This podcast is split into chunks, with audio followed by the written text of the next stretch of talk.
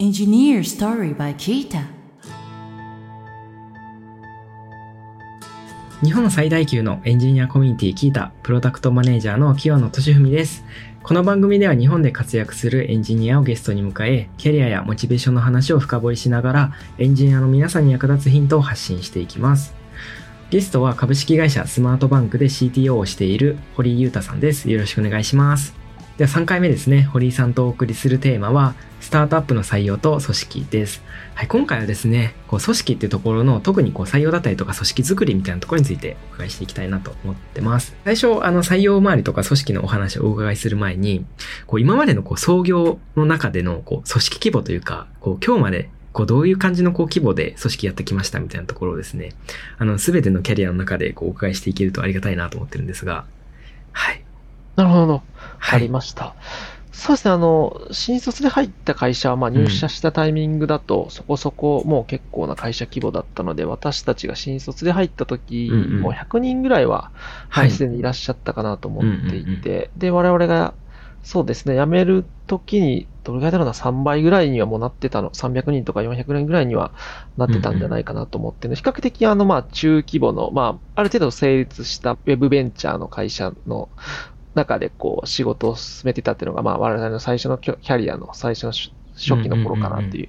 イメージですね。ただ、はい。立ち上げの時からその、まあもちろんいたわけじゃないんで、なんかそういうところは分かんなかったんですけれど、改めてその起業した時は本当もう0人から始まる、うんうんうん。まあ創業者だけの状態から始まってるので、はい。そこからどんどん2回目のキャリアのフリマアプリの時は、自分たちで採用もしていって、0人から、えー最終的には本当に100人、はいまあ本当にその雇用してるあスタッフの方とかも入れてると100人ぐらいの規模にはなってたのかなとは。思いますね。はい。はい100人もいなかったらそうですね、100名以下の規模だったと思いますけど、で、その後楽天さんにジョインして、まあ楽天さんはまあそれこそもっと巨大なので、うんうんめちゃくちゃな人数、あのいらっしゃるって感じだと思うんですけど、ははいい。2回目の企業だと100人以下の組織だったという感じですね。はい。うんうんうんうんそうですね。で、最終的にまあ今の会社も、まあ当然、あの、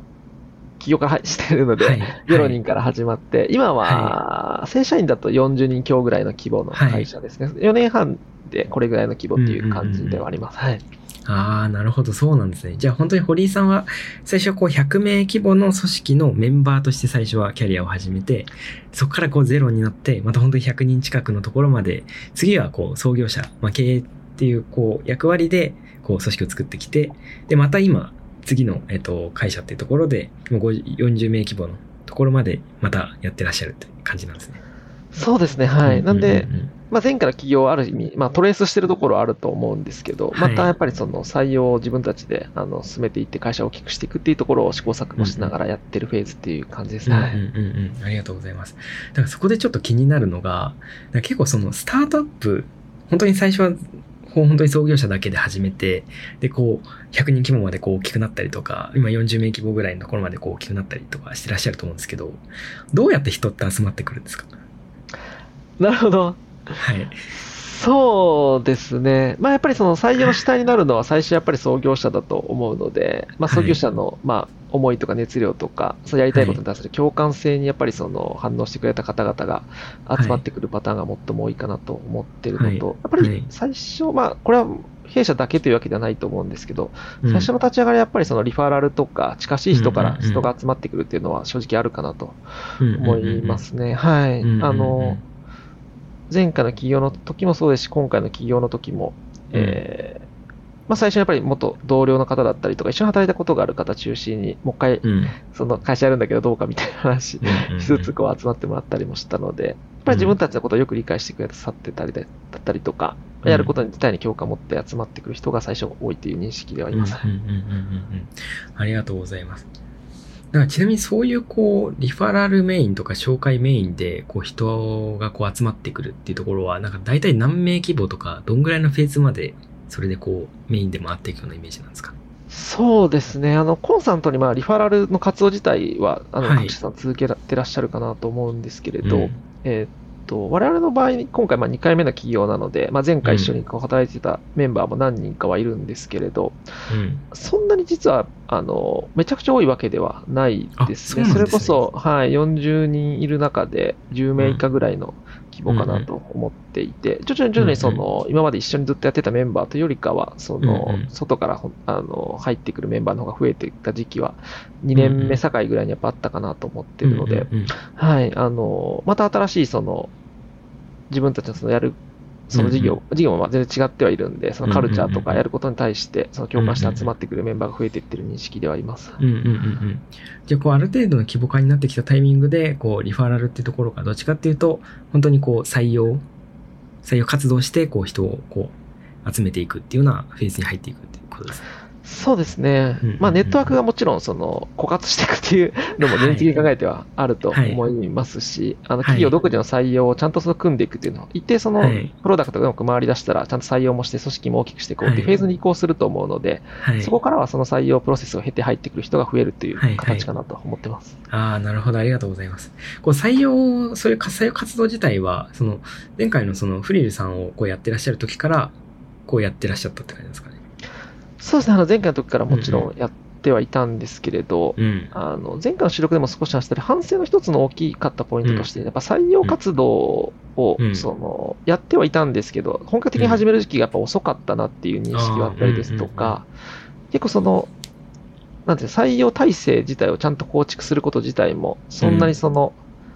積極的ではなかったという言い方はあれかもしれないですけど、まあ、たくさんその業務がある中での一つとして捉えていたので、うん。そんなになんかその、ウェイトをめちゃくちゃ最初の頃かけてたかというとそうではなかったかなと思ってまして、うんそれがある意うん味、組織を拡大する遅れの原因の一つにもなったかなという反省はあって、今回のタイミングだと、まあ、起業しても、本当すぐぐらいにどうやって採用するかみたいなところを考えながら、はい、始めたというのは、まあ、過去の完成の、あの、生かしてのポイントの一つではあると思います。はいああ、なるほど。ありがとうございます。正直、聞いたとかもそうなんですけど、やっぱその、採用をこう、じゃあやっていこうってなった時に、なんていうんですかね。こう、体制としてうまく作っていったりとか、こう、そこをうまく回していくところって、なんか、多分堀井さんも最初はもう本当に、こう、わからない状態からやってらっしゃったと思うんですけど、なんかどういうこう、ステップとか、どういうことからやってらっしゃったとかありますか？そうですね。あの、まずやっぱり採用活動自体が、そのプロダクトを作ることとほぼ同じぐらい、その会社の活動として重要なんですよっていうのうん。うん。を、まず創業者が強く認識して、全員でまあはい、やっていくぞっていうムーブメントにするっていうのが、まず大事だったかなと。思って。はい、今はまあいまずそういうところから始まったという感じですね。もちろん、成熟してくれば人事部がそこのセクションを担ったりだったりとか、もっと細分化していくのはあると思うんですけど、立ち上がりのフェーズだと、まあ創業者がそこを牽引するっていうのは自然な流れかなと思うんで、まあやっていくぞ、採用全員でやってていい会社するぞみたいなところから始まったっていうのが始まりのところと、ネクストではやっぱりその、結局じゃあどういう人を採用するんですかって話にあの、はいなることが多いかなと思うので、まずなんかどういう人を採用するか、そこからブレイクダウンして、自分たちはなんかどういうカルチャーでどういうことを重視してる会社なんだっけっていうのをまず定義するっていうところからうん始めましたね。はい。うんうんうんうんうん。ああ、なるほど。じゃあ、本当に採用をじゃあ活動やっていこうってなった時に、組織を立ち上げるとかじゃなくて、もう本当にまず自分たちでやっていくっていうところをこう、なんていうんですかね。まあ、とりあえずこう進めていくってところを最初始めていくっていうような感じなんですかね。そうですね。まずなんかそういううその組織のムーブメントを作るところと、あの採用の礎になる文化だったりとか、その文化から派生した能力要件みたいなのを整備するっていうところと、まあそれが揃って初めてその体制を作るみたいなところから始めていきましたね。で、体制はまあその人事と、基本的にはその採用のマネージャーっていうんですかね、採用に責任を持つポジションの方々とか集まって一旦採用のスクラムチームうんうんを作るところから始まりました。はい。うんうんうん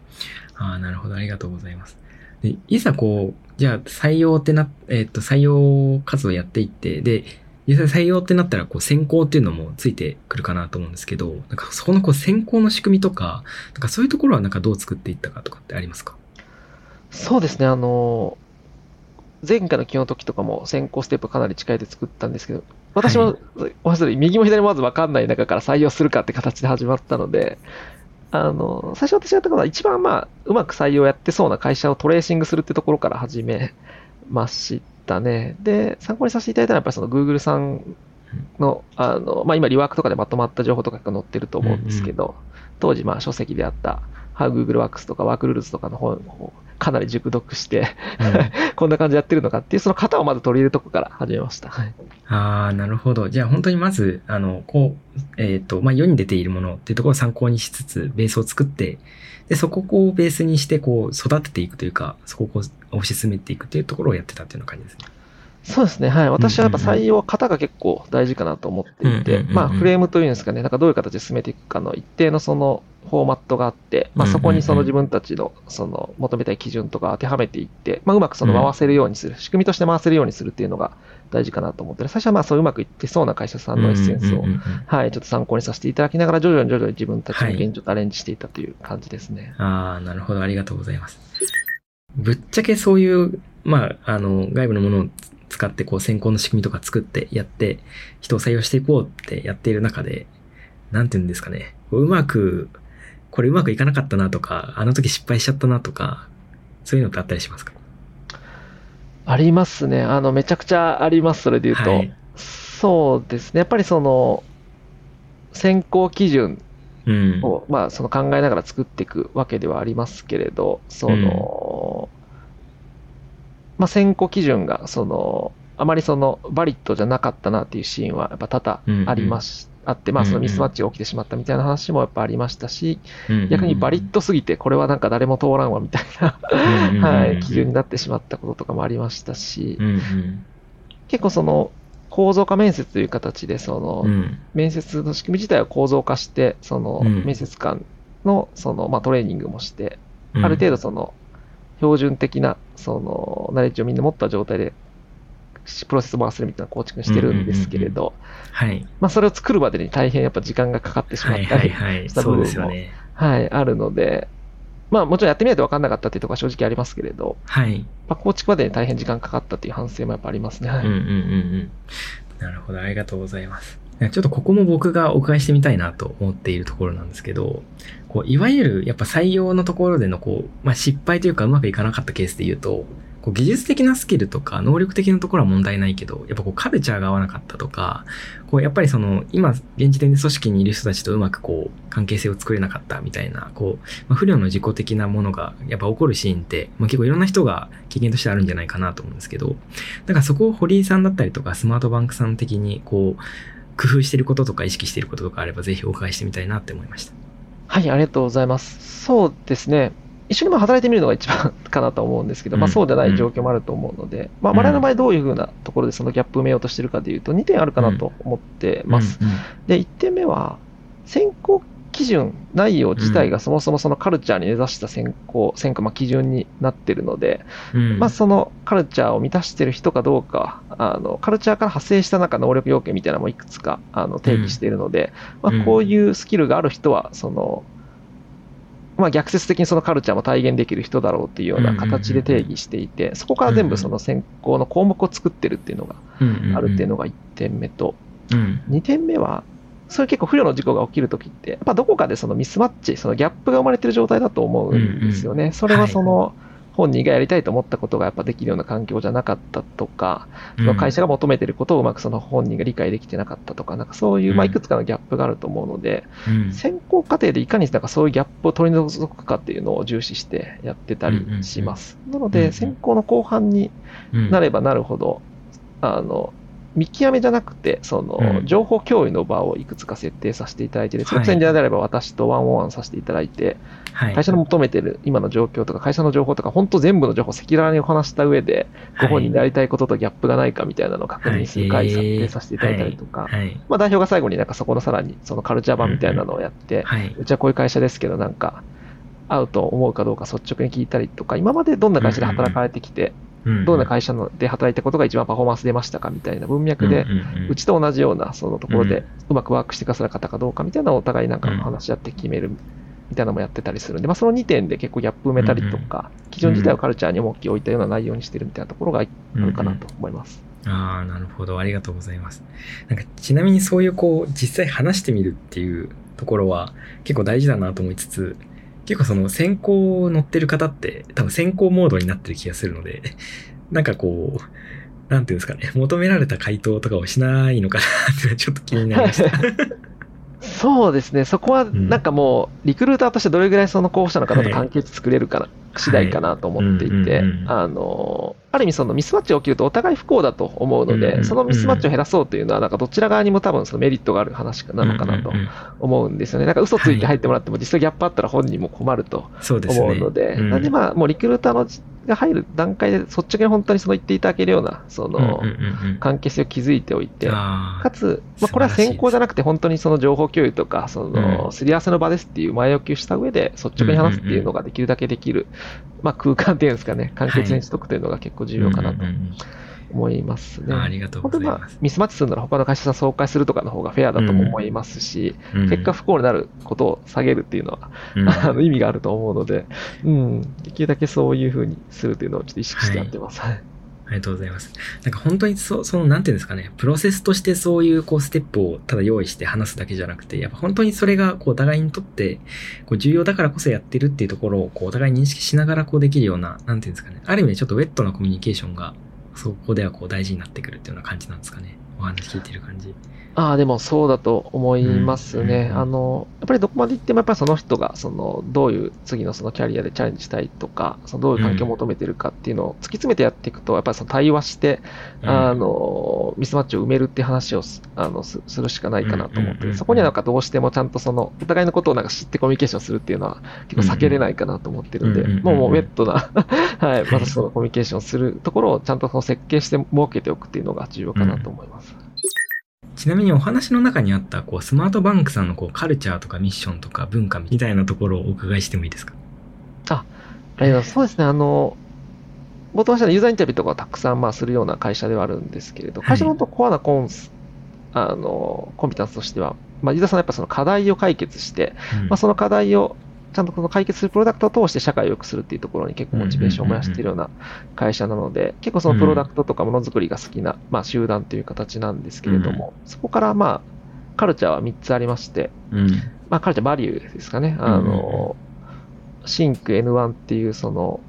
ユーザーさんのこ、まあ、N1 のその情報をあのに価値を感じて、そのユーザーさんの課題を解決するだったりとか、うん。オーナーシップ、まあ、スーパーオーナーシップって言ってるんですけど、まあ、そのうん定義されてるんですけど、まあ、オーナーシップ、主体性を強く発揮して、まあ、その職種とか役割とかに関わらず、まあ、そのオーナーシップ発揮しようというところだったりですとか、はいあとはまあ、B オープンっていう、まあ、率直さですね。うんうん。両方オープンにして、まあ、率直にこう、話して信頼関係を作るみたいなところを重要視して、うんその3つを、はい、うんバリューにして、うん今は会社を運営してます。あありがとうございます。ちなみに、そこう、今お話しいただいたような部分を、こう会社として、こう、バリューだったりミッションとして置いている理由とかってあったりするんですか？そうですね、あの非常にいい質問いただいたかなと思っていて、あのこれは全部、その創業者だったりですとか、まあ、初期うん。のその所属していた、まあ、コアな社員数名から、その、はい。まあ、体現されてた気質だったりとか、うん。えー行動を突き詰めていった結果できたバリューっていう感じなんですね。うんで、まあ、意図はまあまあそのままそれがその会社の、なんですかね、もに所属する人の強い、その、まあ、気質の表れだからというのが正解かなと思います。はいなるほど、ありがとうございます。なんか本当に、こう、なんて言うんですかね。なんか全部本当にこう文字通りただ捉えるだけじゃなくて、やっぱそこのこう背景にある、やっぱこう組織として大事にしているところと、やっぱ自分自身が、例えばまあ先行に乗ってる人たちが、こうそこをこう、を本当に自分としてもこう共感できるかどうかみたいなところが、今お話聞いてる中でもすごい大事なんだろうなって思いました。だから書いてあるからそれをやるっていうんじゃなくて、やっぱそこにこう秘められた理由みたいなところ、そこが大事なんだろうなって思いました。ね。うんバリューはやっぱり浸透しないと意味がないかなと思ってるので、その借り物のものを作っても仕方ないと思ってて、自分たちが良いと思って強くその行動してる、その行動のその源泉だったりとか、うんうん。発露してるその、なんでやろうと思ってるその気質的なみたいなところが重要かなと思っていて、まあそれはやはり強くその会社のカルチャーにしていく、まあなるべきというふうに考えているので、まあそういう作り方をしてますし、うんうんうん。先行もまあそれに合わせてそのバリに即して基準を作るみたいなのは、はうんうん。い、していますね。いや、本当になんか、そこら辺のこう選考とか、どういう人をこう、あの、まあ本当にこう、それぞれの会社さんにとってまあいい人って、こう定義も異なってくると思うんですけど、うんなんかそこをどう取っていくかみたいなところを、こうどう考えてらっしゃるのかお伺いできて、僕もすごいあの勉強になりました。ありがとうございます。こここまでこう、こうメンバーにこう、あこうメンバーを集めていくというか、こう一緒に作っていく、メンバーを増やしていくというところのお話を伺ってきたと思うんですけど、実際そこでこう組織を作っていくってところについてもいろいろお伺いしていきたいなと思っていて、最初にお伺いしたいのが、こう現時点で、あの、スマートバンクさんってなんかどういう組織体制で、こう、プロダクト作りをしているとか、こう、事業運営しているかみたいなところをお伺いしてもいいですか？あ、わかりました。はい。えー、体制的にはですね、あの、まあ、クロスファンクショナルなチームになっていまして、うん。と縦のまあ構造で、えーまあ、プロジェクト組織っていうんですかね、その特定のそのミッションに応じたプロジェクトがいくつか動いてるんですけど、そのプロジェクトのミッションを達成するチームがありまして、まあ、そこには開発者とか、まあ、えデザイナーとか全員がまあ入ってるという形ですね。まあ、横軸で職種横断っていうんですかね、まあ、エンジニアリング組織み、デザイナー組織みたいな形で、まあ、職種うんうんうんうん固有の集まりがあって、それがクロスして、えーまあ、会社の体制になってるというようなのが現状です。はい。うんうんうんうん。なるほど。じゃあもう本当に、なんていうんですかね。こう、もうそれぞれの組織を結構こうカチッて決めるわけではなくて、結構そこら辺がクロスで、こういろいろ臨機応変にこうやることベースで、こう、なんていうんですかね。チームとしてのメンバーとか単位も変わっていくみたいな感じなんですかね、イメージ。そうですね。基本的にプロジェクトの方では、本当にそのうんうんうん B43 のプロダクト。をどう作っていくか、どういう機能を作っていくかとか、どういう機能価値をつけていくかの、まあ、ミッションに応じてチームが分かれてるのと、職種の方はどっちかというと、やっぱり採用だったりですとか、職種固有の課題っていくつかあると思うんですけど、なんかそういう課題に対応するために作られている組織といううん形なので、あうんうんのそこでちょっと役割、役割というかやっていくその目的がちょっと違ってっていうのがあって、うんうんうんこのクロスになってるっていうのが、あ現状のポイントっ。て感じですね。はい。ありがとうございます。一定、まあ、あの、プロジェクトの方は流動性があるんですけど、うんうん。横軸の方は、あの、まあうん、職種横断なので、ほぼこ固定というか、はい、その職種の人が集まってるという感じですね。職の組織っていう感じですよね、単位は。そうですね、はい。はいはい。理解しました。ありがとうございます。なんかちなみに現時点でのそういうこう組織構造にはなってると思うんですけど、なんか今まで他のこう組織の形みたいなところを試行錯誤されたりはしたんですか？えーそうですね、まさにあの試行錯誤していきながら、課題も今はめっちゃあるので、頑張っあてその、ね。まあ、いい方に変えていこうとしてるっていうはい。感じではあるんですけれど、やっはい。ぱりこの、今の会社の我々のフェーズって01が終わって、それをなんか一重とか一百にしていこうっていうような、あの、うんまあ、資金調達シリーズとシリーズ B とか C とかやっていこうみたいなステージなんですけれど、えーやっぱりなんか最初のまあ創業期はもう、はちゃめちゃ、はちゃめちゃっていうかまあ、うん全員でもうプロダクト ややっていくぞみたいな形で、うんうん。もう全員野球してるみたいな感じで、まあこの数年過ごしてきたって感じなんですけれど、はい。徐々にまあプロダクトが本当にまあ、まあ一つ安定して、そのユーザーさんに使っていただけるプロダクトになっていって、ここからまあやっぱ組織をどんどん増やし、大きくしていこうっていうフェーズに差し掛かってるんですね。うんうん。なんでまあ今までやっぱ整備できてなかったこととか、うん。全員野球してるので、なんていうんですかね、その、プロジェクトをわーって作って、解散ってして、はいまたわーって作って解散みたいな形で、はい。まあ、集まっては解散してみたいな、やっぱ繰り返してる組織形態だったんはい。ですよ。はい。まあ、うんうんそれが当時はもちろん良かったわけなんですけれど、今はやっぱりまあ、徐々にやっぱチチームが大きくなっていったりとか、うん作るべきシステムのまあドメインみたいなものもある程度ちょっと定まってきてるっていうのがあるので、はい。その集合解散型ではなくて、まあ、もう固定の開発チームをあの設けて、あのうんうん。事業とかプロダクトのミッションに即したその開発チームを専任で作っていくっていうふうにやっぱシフトしていこうとしていて、まあまあ今そこの過渡期という感じですね。うんうんうんうんうん。ああ、なるほど。じゃあ本当に現時点でリアルタイムで組織のこう形とかは変わってきているっていうことですね。そうですね、まさに、うんうんうんなんでそのマネージャー陣中心に、今どういう形態であれば、そのうん。ケーパビリティ、その開発組織で一番ケーパビリティ事業に対して出せる構造なんだっけっていうのを話しながら作り変えていってるっていうところですね。それプラスやっぱりマネジメントも必要になってきてるフェーズなので、マネジメント構造をどう注入していくかっていうのとセットで考えてやっていってる形です。ありがとうございます。なんか先ほどこう今の組織課題もなんか結構いろいろあるみたいなお話されてたと思うんですけど、現時点でのそういうこう組織の形を変えていっている中で、現時点でもこう課題として残っているものとかってどういうものがあるんですか？そうですね。やはり、あの、集合解散で長くやっぱやってきていたので、はい。あの、一定の属人性が、あの、やっぱりシステムによってはあるっていうのは、はい。正直ありますかね。うんあの、A を作って B を作って C を作って、それを一人がやってるっていう形なので、うんそう誰かに、まあ、引き付けてればいいですけれど、A、B、C のことを全部理解してるのは〇〇さんみたいな形でちょっと属人性が残ったりですとか、はいあとは、まあ、あるあるだとも思うんですけれど、そのこぼれ落ちる球はやはりその拾いきれてない構造上の欠陥みたいなところはやはりありますね。プロジェクトに入ってその開発をしてるわけですけれど、必ずまあやっぱプロジェクトから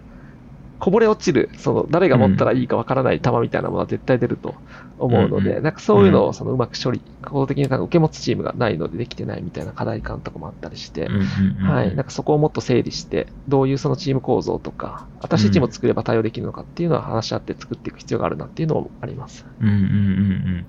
ありがとうございます。なんかささっきお話にあった、こう、俗人化しちゃってるみたいなのはすごい僕も、あの、聞いてて わかるなと思ってて。なんかやっぱりその、なんて言うんですかね。やっぱプロダクトベースでこう、チーム作っちゃうと、やっぱそ、そこにその特定のメンバーがずっと居続けたりすることになるので、どうしてもやっぱそこがわかるのがそこに、そこにずっと関わり続けてるメンバーだけになっちゃうみたいなのって、やっぱよく起こるなと思っていて、まあうんとはいえ、じゃあそこを流動的にやっていこうってなると、逆にこう、知見が離散していってしまうというか、逆に蓄積されないみたいなのもある気がしているので、だからそこは僕自身もあのチーム作ったりとかしている身ではあるので、すごい悩ましいところだなとお話聞いてて感じました。必要なこと、まあ、ドメインがある程度その、そのまとまっていて、知るべきことがそのチームとしてその知れてる状態になるっていうのが、もちろんいい状態かなと思っていて、今はやっぱりその、うん。あまりその関わり、関わりがない、うんあの関係ないなんか A とか B とか C の機能をそれぞれが知ってるみたいな形なんで、そこの業種性がやっぱちょっと悪いんですよね。あと個人のその認知限界っていう問題もあると思うので、そのどこのドメインをどこのチームに任せて、そのチーム自体がその、俗人化じゃないですけど、必要な知識を知ってる状態っていうのを目指すっていうのが、ままずはいいかなと思っていて、まあそこにその、チームをその凝集していくっていうところに今ちょっとスコープを置いてやってる形です。はい。ありがとうございます。理解しました。なんか今そういうフェーズで、まずはこう、知見っていうところを、あの、特定の一人だけではなくて、こう、チームとしてこう、あの、獲得していくってこうやってらっしゃると思うんですけど、それをやった上で次のステップとしてこう考えていることとかってあったりするんですか？そうですね。あの、やはり今まだまだその組織の、まあそのケーパビリティがまだまだ低いなっていうのは、あの、正直あって、まあ単純に言うとやっぱりその開発するしたまあ手が足りてないっていうのは全然あるので、やっぱり採用課題が大きいなというのが所感としてあります。もっとやっぱりその、いい方をまあ採用するっていうところのその採用のステップだったり募集団を作るっていうところをもっとやっていかなきゃいけないと感じてますし、うん、まあ、皆さんね、あの、柿業さんも採用工夫されてやってると思うんですけど、よりやっぱり今は、演者の市場もやっぱりその苛烈なので、うん。採用というかもっとより、それより上のその認知をどう形成するかっていう課題がはい。迫ってありますし、そこを攻略しないとダメなのかなと私は感じてるんですよね。なので、うんうん採用、直接的な採用活動もそうですけど、採用候補っていうところに焦点を当てて今はそうん、の組織を作ったり、まあその業務のウェイトをそっちに置いてアウトプット頑張るみたいなところもやってたりします。あそういう、こう、いわゆる技術広報的なところも特典誰かだけがやるっていうよりも、こう、みんなでやっていくみたいなのを今やってらっしゃるって感じですか？そうですね。なので、プロダクダクト開発のチームと並列で同じように採用候補のチームを作ったりだったりとうんうんか、まあその採用のチームを分けて作ったりだったりうんうんして、あの、その特定のそのミッションのうちにその採用候補っていうのも重要性を、はい、うんあの、ちょっと皆さんに説明して、そこを頑張るっていうチームをちょっと作ったああ、りしてそうなんですね。ええやっぱそういうことをやっていくってなると、やっぱ旗振りする必要、あの、人は必要になってくるのかなって、お話聞いてて感じました。やっぱなんかみんなやった方がいいのは分かっているけど、やっぱ目の前に、こう、タスクはいっぱいあるし、そこと天秤にかけるとどうしてもそういう広報的なところって、優先度下がりがちなものな気がしているので、だからそこをこう、ちゃんと旗振りするために組織作って、ミッションとしてこうやっていくみたいなのができてるのは、なんかすごいなって思いました。そうですねうん。これも、やっぱりその、採用、その人事だけの仕事をしないみたいなことは結構重要かなと私は思っていて、採用の、その、仕事自体はそのプロダクトを開発することとほぼ、まあ同じ、うん。まあそれももしくはそれよりさらにそうん。の重要なシーンもあるっていうのをちゃんとその経営陣が伝えるだったりとか、まあそれと同時にうん。うんうん採用候補の重要性も今はやっぱその採用の市場感がこうだから、もっとそこをやっていかないとダメだねっていうのをちゃんとこうみんなで伝えるとか、なんかそうやっぱりその情報の伝達があって成立するチームの組成かなと思ったりするので、うんちゃんとこう伝えてチームを作るっていうプロセスを経経るのが、うんうん。あの、私のようなロールの仕事かなと思ってやってます。はい。はい。いや、素晴らしいですね。ありがとうございます。なんかちょっとお話聞いてて気になったところで言うと、先ほど今、組織規模40名規模ぐらいっておっしゃってたじゃないですか。結構こういう経営、なんていうんですかね、決済サービスというか、こう決済アプリやってらっしゃる会社さんにしては、かなり人数少ないような気がしたんですけど、そんなことはないんですかね。なんか、まあ大体こんなもんなんですかね、どの会社さんも。ああ、そうですね。少ない方だと思いますね。あの、特にまあやっぱりその広告売ってるモデルでやってるとかじゃないので、うんうんビジネス側のメンバーはより少ないはいはいですけど。で、ほとんどまあエンジニアとかデザイナーだったりとか PM だったりするんですけれど、おそらく一番、そのカード発行会社、日本にあるカード発行会社の中で一番少人数でやってる会社ああ、そうなんですね。やっはぱり。思います。はい。ええいや、なんか本当にそういうフェーズで、なんかこういろいろプロダクトに関わりながら、で、まあかつ、まあチーム、あの、組織全体も、いわゆるこうスタートアップ的というか、今流動的に変化していってるみたいな、まあ、状態だと思うので、なんか聞いててすごい、あの、魅力的な会社さんだなって僕も、あの、すごい聞いてて思いました。ありがとうございます。そうですね。まあ、少数制だと、まあ、聞こえはいいと思いますけど、やっぱりその拡大していくにあたっては、やっぱりその組織を大きくしていくっていうのは、もううんうんうんうん必ずその事業会社が通るその課題だとは思うので、うんまさにまあやっぱり私たちも、今やってるその事業価値だと、この人数でっていうのはあると思いますけど、はいもっともっとやっぱ先を目指しているので、うん組織を大きくしていくっていうのは、もう引き続き、あの、課題として、あの、ちゃんと対応していかなきゃいけないなっていうフェーズ感ではあります。うんうんうんうんうん。ありがとうございます。じゃあ、本当に今、こう、小規模でやりつつ、まあ、より大きい、まあ、事業規模とか、まあ、プロダクトにしていくために、もうもう一回今、人もこう集めて、まあ、先ほどお話ししてたような、まあ、先行のところとかもいろいろ工夫しながらやってらっしゃるってことですね。そうですね。はい。まさにそうですね。うんうんうんはい。ありがとうございます。で、堀井さん、3回にわたり本当にありがとうございました。もう僕自身も本当にいろいろ学びがあって、すごいあの楽しかったです。ありがとうございました。はい、最後にですね、何かお知らせなどありましたらよろしくお願いします。はい、あの、せっかくなので、はい、あの、宣伝させていただけたら嬉しいなと思うんですけれど、えー今、はい、あの、B4 さんっていうフィンテックで、あの、お金管理だったりとか、質管理が非常にまあ簡単になる、あの、決済のサービスを運用しております。おかげさまでサービスはめちゃくちゃ、あの、伸びてまして、まあ、2年半、あの、サービス運営する中で、もう数十億円規模の決済高も出ていますし、コアに使っていただけるユーザーさんも順調に増えていってるサービスを運営しています。まあ、フィンテックのプロダクトですので、結構法律とか規制とかそういうのを準拠しながら作る大変さはあるんですけれど、逆にまあエンジニアの上の見せ所が結構あるあの開発現場かなと思ってますし、えーフィンテックの本当にそのシステムの裏側とかのコアなそのドメイン知識が得れるあの職場でもあるので、もし、はい、あの今日のあの収録を聞いて興味持っている方々がいらっしゃいましたら、カジュアル面談とかぜひちょっとあの受け付けてますので、お願いしたいなと思っております。本当にですね、こういうスタートアップ的なお話聞くの、僕は結構今までのこうゲストさんもいろいろいらっしゃったんですけど、本当にすごい学びが多いなと毎回思っているので、はい、本当にありがたいなと思ってます。ありがとうございました。はい、本当にですね、はい、またぜひ機会あればですね、またお待ちしておりますので、はい、ぜひまた参加していただけたらなと思います。ありがとうございました。ありがとうございました。はい、今回はですね、3回にわたり、スマートバンク CTO の堀井さんといろいろお話をしてきました。なんか本当にこう、スタートアップのところについて、こう、いろいろリアルなお話をお伺いできる機会って普段ないので、本当にお話聞いててすごい学びもあるし、なんか、あの、一マネジメントやってる人間として、こう、共感できるところも多くて、あの、すごい楽しい時間だなと思いました。さて、この番組では感想や質問、リクエストなどお待ちしております。番組詳細欄にあるリンクよりお気軽にご投稿ください。X ではハッシュタグエンジニアストーリーをつけてポストしてください。そして Apple Podcast や Spotify の Podcast ではレビューもできますので、こちらにも感想を書いてもらえると嬉しいです。キータ株式会社はエンジニアを最高に幸せにするというミッションのもと、エンジニアに関する知識を記録、共有するためのサービス、キータ、エンジニアと企業のマッチングサービス、キータジョブズ、社内向け情報共有サービス、キータチームを運営しています。ぜひカタカナでキータと検索してチェックしてみてください。お相手はキータプロダクトマネージャーの清野俊文でした。